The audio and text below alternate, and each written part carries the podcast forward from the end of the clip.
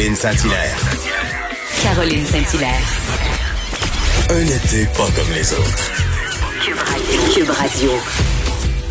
C'est tellement un été pas comme les autres. Oui, Caroline Saint-Hilaire au micro de Cube Radio en ce beau, beau, un petit peu beau, 28 juillet. J'espère que vous allez bien. J'espère euh, que vous êtes soit au bord d'un lac, d'une piscine, que vous réussissez à survivre à cette humidité, à cette chaleur.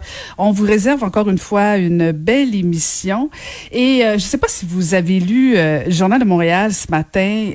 Je, trouvais ça fascinant quand même parce que on parle beaucoup de bon de la, de la vague de dénonciation hein, au cours euh, des dernières semaines, particulièrement au cours des derniers jours. Et on a entendu, on a lu hier dans le Devoir, on en a parlé hier à l'émission, euh, de certaines allégations envers euh, l'humoriste Julien Lacroix.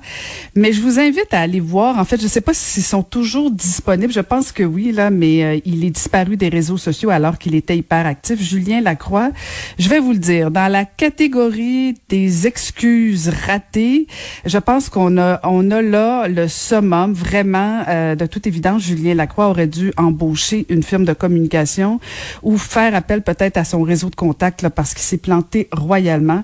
Et bien voilà, tout, euh, plusieurs producteurs l'ont abandonné, dont sa gérance. Euh, voilà, donc euh, Julien Lacroix, une bien triste fin. Mais bon, l'histoire dira pour, le, pour la suite des choses. Et je pense, je pense qu'elle a une opinion sur la question. On va en parler tout de suite avec Varda Étienne.